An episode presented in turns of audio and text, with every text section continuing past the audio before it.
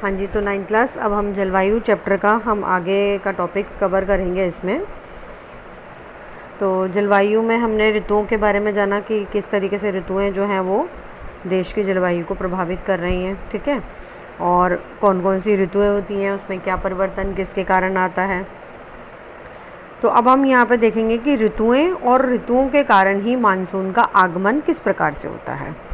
जो ऋतुएँ परिवर्तित हैं तो उसमें ऋतुएँ और मानसून का आगमन।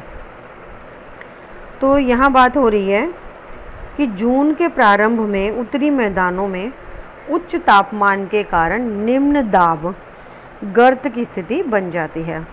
कि जून के आरंभ में, यानी कि जून की जब शुरुआत होती है उस समय उत्तरी मैदानों की तरफ से, यानी कि भारत के उत्तर दिशा की तरफ से उच्च तापमान, हाई टेम्परेचर होना शुरू हो जाता है।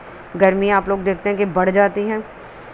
तो निम्न दाब, यानी कि जो उच्च तापमान के कारण जो निम्न दाब है वो गर्त की स्थिति बन जाती है, यानी कि बहुत बुरी स्थिति बन जाती है, जिसको हम कहते हैं सफोकेशन वाला सिचुएशन। वहीं दक्षिणी समुद्रों के ऊपर, जो दक्षिण की तरफ समुद्र है, उनके ऊपर अपेक्षाकृत कम तापमान की वजह से उच्च दाब का क्षेत्र बन जाता है। कि जो समुद्री एरिया है, जैसा कि यहाँ पर इसमें दिखाया भी गया है, अरब सागर का, हिंद महासागर का क्षेत्र जो है, जो अरब सागर की तरफ जो राज्य बने हुए हैं उन दक्षिणी दक्षिण की तरफ समुद्र जो हैं, तो दक्षिण की तरफ जो समुद्र के कारण कम तापमान के कारण उच्च दाब का क्षेत्र बन जाता है। फलस्वरूप क्या होता है कि फलस्वरूप समुद्र से नमी युक्त दक्षिण पश्चिमी पवनें स्थल भाग की ओर बहना शुरू हो जाती हैं। कि जब इस तरीके से उच्च दाब का क्षेत्र बन जाता है तो क्या होना शुरू होता है कि समुद्र के कारण जो नमी आती है उसके वजह से नमी युक्त दक्षिण पश्चिमी, दक्षिण और पश्चिम की तरफ से चलने वाली जो पवनें हैं वो स्थल भाग, यानी कि मैदानी भाग की तरफ बहना शुरू हो जाती हैं। प्रारंभ में, यानी कि शुरुआती दौर में, पश्चिमी घाट के दक्षिणी छोर के, जो पश्चिम का घाट का जो दक्षिण छोर है उसके पवन के सामने भाग में ये नमी युक्त पवनें भारी वर्षा करती हैं। उसकी वजह से क्या होती है? भारी वर्षा। हम क्योंकि यहाँ पर हम क्या पढ़ रहे हैं? वर्षा का आगमन, कि मानसून का आगमन किस प्रकार से हो रहा है, ठीक है। तो पवनें जो है वो भारी वर्षा करती हैं और फिर यह दो भागों में बट जाती है, यानी कि दो पार्टीशन में डिवाइड हो जाती हैं। अरब सागर शाखा बन जाती है एक, और दूसरी शाखा बन जाती है बंगाल की खाड़ी शाखा। क्वेश्चन आता है कि पश्चिमी घाट से चलने वाली पवनों के कारण, किस पश्चिमी और दक्षिण छोर से चलने वाली जो पवन है उसके कारण यह किन दो भागों में बढ़ जाते हैं? तो आप बताएंगे अरब सागर की शाखा, क्योंकि वहाँ के समुद्र के कारण जो पवनों का बहाव है स्थलों की तरफ, तो वो किस में बदल जाता है? अरब सागर शाखा में बदल जाता है। और दक्षिण की तरफ से आने वाला बंगाल की खाड़ी की शाखा की तरफ बदल जाता है। धीरे धीरे ये संपूर्ण भारत को आच्छादित, यानी कि ढक लेना, अपने आवरण के अंदर समा लेना, कि धीरे धीरे ये संपूर्ण भारत को आच्छादित कर लेती है। जो कि हम इसके मानचित्र एक में भी समझ सकते हैं। जो पूरा एक मानचित्र जिसमें दिया हुआ नंबर वन, इसको जो लाइंस दी हुई है ना उनसे आप जान सकते हैं कि कैसे पवनों के कारण, समुद्रों की हवाओं के कारण जो है वो मौसम में परिवर्तन, यानी कि जलवायु में परिवर्तन हो रहा है। सर्वाधिक वर्षा भारत के उत्तर पूर्वी हिस्सों व द्वीपीय समूहों में होती है। तो सबसे ज़्यादा वर्षा होती है वो कहाँ होती है? भारत के उत्तर पूर्वी हिस्सों में, और द्वीपीय समूह, जो द्वीप समूह हैं वहाँ पर अधिक होती है।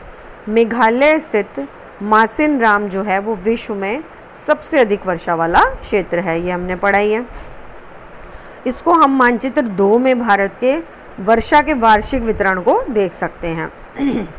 कि सबसे अधिक वर्षा जो है वो डार्क ब्लू कलर आपको दिखाई दे रहा है, फिर हल्का सा पर्पल और ब्लू कलर में है, फिर थोड़ा सा स्काई ब्लू कलर है। तो ये वर्षा का परसेंटेज इसमें जो आपका सेकेंड मैप दिया हुआ है उसमें दे रखा है कि किस राज्य में कितनी सेंटीमीटर वर्षा हो रही है, ठीक है।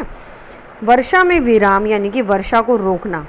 वर्षा में विराम विराम मानसून से संबंधित एक अन्य परिघटना है, यानी कि एक दूसरा परिवर्तन है जो वर्षा में एक वर्षा की शुरुआत से उसको ख़त्म करने की तरफ लेकर आता है, जिसमें वर्षा रहित अंतराल भी होते हैं।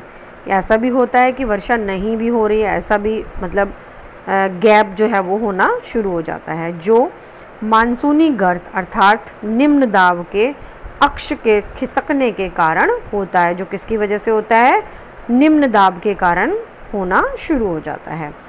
ये अक्ष जो होते हैं मैदानी इलाकों से हिमालय के पर्वतीय इलाकों तक स्थानांतरित होते हैं, कि मैदानी इलाकों से हिमालय का जो पर्वतीय इलाका है वहाँ पर स्थानांतरित होते हैं, कि एक स्थान पर वर्षा हो रही है फिर दूसरे स्थान पर वर्षा हो रही है। तो ये जो वर्षा प्रारंभ होती है ये तटवर्ती क्षेत्रों से प्रारंभ होती है और धीरे धीरे धीरे धीरे ये पहाड़ी क्षेत्रों तक जाती है, जहाँ पर फिर इसका स्वरूप जो है वो बदल जाता है हिमपात के रूप में, स्नोफॉल के रूप में। अक्ष की उपस्थिति वर्षा सुनिश्चित करती है, ठीक है। अक्ष की जो स्थिति यानी कि उसका जो क्षेत्र है वर्षा का, उसकी उपस्थिति सुनिश्चित करती है, जबकि उस इसकी अनुपस्थिति शुष्कता लाती है। कि जब वर अक्ष जब है तो अक्ष की उपस्थिति जो है वो क्या सुनिश्चित करती है, वर्षा सुनिश्चित करती है, यानी कि बारिश होगी। और जब अक्ष नहीं होता यानी कि इसकी अनुपस्थिति, इसकी इसका प्रेजेंट ना होना, शुष्कता यानी कि खुश्क मौसम हो जाता है। उष्णकटिबंधीय निम्न दाब की तीव्रता एवं आवृत्ति की, आवृत्ति मतलब बार बार होना, कि उष्णकटिबंधीय निम्न दाब की तीव्रता, उसकी बढ़ोतरी होना और आवृत्ति जो है यानी कि बार बार होना, उसमें मानसूनी वर्षा की मात्रा और समय को निर्धारित करता है। यही वजह है कि यदि एक भाग में बाढ़ आती है तो दूसरे भाग में सूखा पड़ जाता है, क्योंकि एक स्थान पे यदि वर्षा हो रही है तो दूसरे पे बाढ़ आ रही है, एक में बाढ़ आ रही है तो दूसरी जगह सूखा पड़ रहा है। तो इस वजह से, क्योंकि उष्ण कटिबंधीय निम्न दाब की तीव्रता होती है, आवृत्ति होती है, उसकी वजह से वर्षा की जो मात्रा है और समय निर्धारित हो पाता है, कहीं पे ये ज़्यादा होती है और कहीं पर कम होती है। यही वजह है कि यदि एक भाग में बाढ़ आती है तो दूसरे भाग में सूखा पड़ता है। मानसून को उसकी अनिश्चितता के लिए जाना जाता है तथा इसका आगमन और वापसी अव्यवस्थित है, मतलब कि हम इसका एक फिक्स क्राइटेरिया नहीं इसको हम दे सकते कि मानसून जो है वो अनिश्चितता इसलिए कही गई है कि हमें इसका आगमन प्रॉपर नहीं है। हाँ, अंदाज़ा लगाया जा सकता है, ठीक है ना, लेकिन एक फ़िक्स टाइम, फिक्स डेट या फिक्स महीना इस तरीके से नहीं कह सकते। कई बार आपने देखा होगा कि हम बोलते हैं कि सावन का महीना, तो पूरा का पूरा सावन का महीना भी निकल जाता है और कोई बारिश नहीं होती, उसके बाद बारिश हो रही है या उससे पहले बारिश हो रही है। तो ये जो भौगोलिक क्षेत्र में जो परिवर्तन आ रहे हैं उनके कारण इस तरीके की स्थिति उत्पन्न हो जाती है, ठीक है। तो ये इसमें पॉइंट्स इसमें ऋतुओं के आधार पर दिए गए थे जिनको आपने देखा, ठीक है ना, मानसून का आगमन, और इसको आप नक्शों के माध्यम से ज़्यादा बेहतर तरीके से समझ पाएंगे, ठीक है।